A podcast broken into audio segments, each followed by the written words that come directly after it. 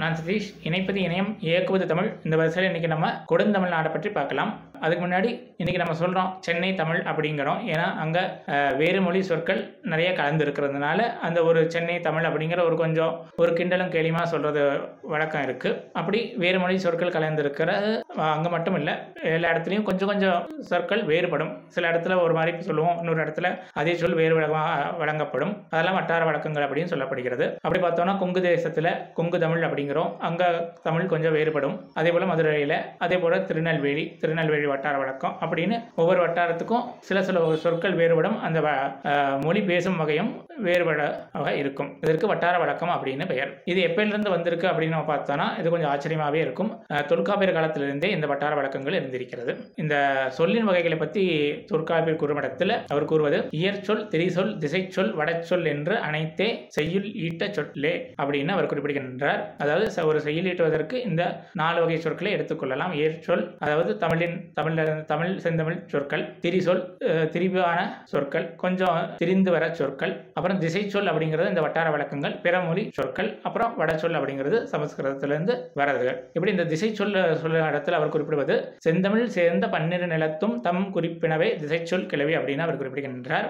அதாவது ஒரு பன்னிரெண்டு நிலத்தை அவரை குறிப்பிட்டு அவர் இந்த திசை சொல்லை குறிப்பிடுகின்றார் அந்த பன்னிரெண்டு நிலம் என்னென்ன அவர் பட்டியல் கூறவில்லை. ஆனால் பின்னால் வந்த உரையாசிரியர்கள் அதை பற்றி விரிவாக கூறியிருக்கிறார்கள். இந்த பன்னிரெண்டு நிலங்களுக்கு கொடுந்தமிழ் நாடு அப்படின்னு பெயர். ஏன்னா கொடுந்தமிழ் அப்படிங்கிறது வளைந்த தமிழ். நம்ம கொடுவாள் அப்படிங்கிறோம். ஏன்னா அது வளைந்து இருக்கிறதுனால அது போல வளைந்து அதாவது சிதைந்து கொஞ்சம் அந்த வட்டார சொற்கள் எல்லாம் எடுத்துக்கொண்டு வழங்குவதால் இது வ- கொஞ்சம் வளைந்து செல்வதால் இதற்கு கொடுந்தமிழ் அப்படின்னு பெயர். அந்த இடங்களுக்கு கொடுந்தமிழ் நாடு அப்படிங்கிற பெயர். அது என்ன அப்படிங்கிறது இப்போ பார்க்கலாம். அதற்கு ஒரு பழைய வெண்பாவை இருக்கிறது அந்த வெண்பாவை இப்போ பார்க்கலாம். தென்பாண்டி குட்டம் குடம் கற்கா வேண்பூலி பன்றி அரவா அதன் வடக்கு நன்றாய சீதம் மலாடு புன்னாடு தமிழ் சேர் ஏதமிழ் பன்னிரு நாட்டெண் அப்படின்னு இந்த பழைய வெண்பா குறிப்பிடுகின்றது. ஸோ இந்த இடங்கள்லாம் தற்காலத்தில் எப்படி வழங்கப்படுகிறதுன்னு நம்ம இப்போ பார்க்கலாம். முதல்ல தென்பாண்டி நாடு. இப்போ பார்த்தா ஆச்சரியமாக இருக்கும். ஏன்னா தங்கம் வைத்து தமிழ் வரத்தை இந்த பாண்டி நாட்டிலேயே எல்லா இடத்துலையுமே செந்தமிழ் ஃபுல்லாக பேசப்படலை.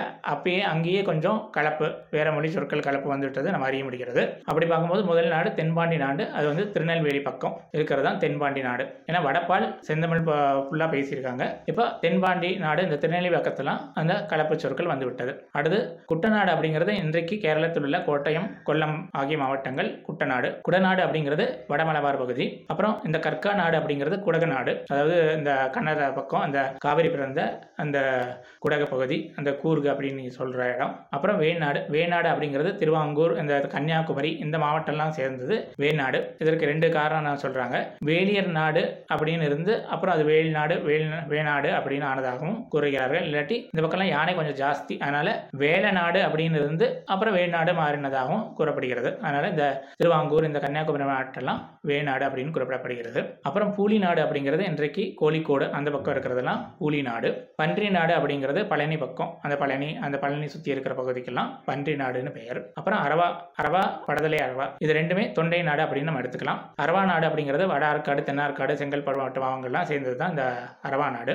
அரவா வடதலை நாடு அப்படிங்கிறது சித்தூர் நெல்லூர் இப்போ அந்த கொஞ்சம் தெலுங்கு தேச பக்கம் அந்த பக்கம் போயிடுது அப்புறம் சீதநாடு அப்படிங்கிறது கோயம்புத்தூர் அதை சுற்றி இருக்கிற பகுதி அப்புறம் நீலகிரி. ஏன்னா அந்த கொஞ்சம் குளிர பிரதேசமாக இருக்கிறதுனால அதுக்கு சீதநாடு அப்படின்னு பேர். அப்புறம் மலாடு. மலாடு அப்படிங்கிறது மலையமான் நாடு அப்படின்னு இருந்து ஆனது அது வந்து திருக்கோவிலூர் அந்த பக்கத்து இடம். இந்த திரு திருக்கோவிலூர் அந்த பகுதியெல்லாம் மலாடு அப்படின்னு குறிப்பிடப்படுகிறது. அப்புறம் புனல் நாடு அப்படிங்கிறது தான் சோழ நாடு. இப்படி இந்த பன்னிரெண்டு நாடுகளை இந்த உரையாசிரியர்கள் நமக்கு குறிப்பிடுகிறார்கள். இப்போ பெரும்பாலான உரையாசிரியர்கள் இந்த பன்னெண்டு தான் சொல்லுவார்கள். ஆனால் கொஞ்சம் சிறு சிறு வேலைப்பாடுலாம் இருக்கு. ஏன்னா சிலர் ஒளி நாடு அப்படிம்பாங்க இல்லை பொங்கர் நாடு அப்படிங்கிறாங்க. ஆனால் எல்லாமே பொதுவாக ஏற்றுக்கிறது இந்த பன்னிரெண்டு. ஆனால் தெய்வசிலையார் மாத்திரம் இந்த பன்னிரெண்டு அப்படிங்கிறது தமிழ்நாட்டுக்குள்ள இருக்காது. இது தமிழ் தமிழ்நாட்டு வெளியில இருக்கிறது தான் தொல்காப்பியர் குறிப்பிட்டிருப்பார் அப்படின்னு சொல்லி அவர் மாத்திரம் கொஞ்சம் வித்தியாசமாக உரை கண்டிருக்கிறார். அந்த உரையை இப்போ பார்க்கலாம். அவர் குறிப்பிடுவது கன்னி தென்கரை கடற்பழந்தீபம் கொல்லம் கூபகம் சிங்களம் என்னும் எல்லையிற் புறத்தவும் கன்னடம் வடுகம் கலிங்கம் தெலுங்கம் கொங்கணம் துளுவம் குடகம்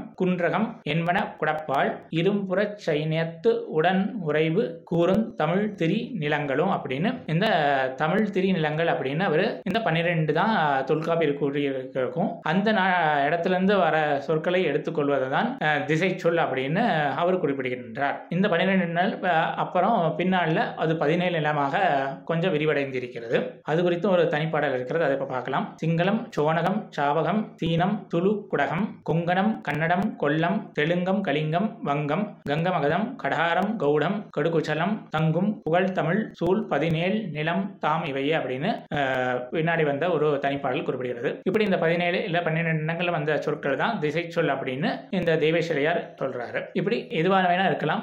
இந்த கொடுந்தமிழ் அப்படிங்கிறது தமிழ் மொழியில் வேறு மொழியின் சொற்களின் கலப்பு அப்படிங்கிறது இன்று நேற்றில் முன்னாடி இருந்தே இருந்திருப்பது இதன் மூலம் நம்ம அறிய முடிகிறது. இதெல்லாமே தமிழின் வளர்ச்சியாக நம்ம எடுத்துக்கலாம். இப்படி தமிழ் வளர்ந்திருக்கிறது. இப்படி வேறு மொழிகளில் இருந்து சில சொற்களை தமிழில் ஏற்றி நம்ம எடுத்துக்கொண்டு இருக்கிறோம் இதுதான் திசைச்சொல் அப்படின்னு குறிப்பிடப்படுகிறது. இப்படி தமிழ் வளர்ந்திருக்கிறது. அதனால் இதை இப்போ நம்ம இப்படி ஒரு கேணியும் அவன் சொல்லணும்னு அவசியம் இல்லை. சென்னை தமிழ் அப்படிலாம் அப்படிங்கிறதையும். அதுக்காக நான் சொல்ல வரேன் அதனால இதெல்லாம் தமிழின் ஒரு வகை வளர்ச்சி அப்படின்னு எடுத்துக்கலாம். இதுபோல் வேறொரு பதிவில் நம்ம பார்க்கலாம். ஞானத்தை எழுத்துறோம் நன்றி வணக்கம்.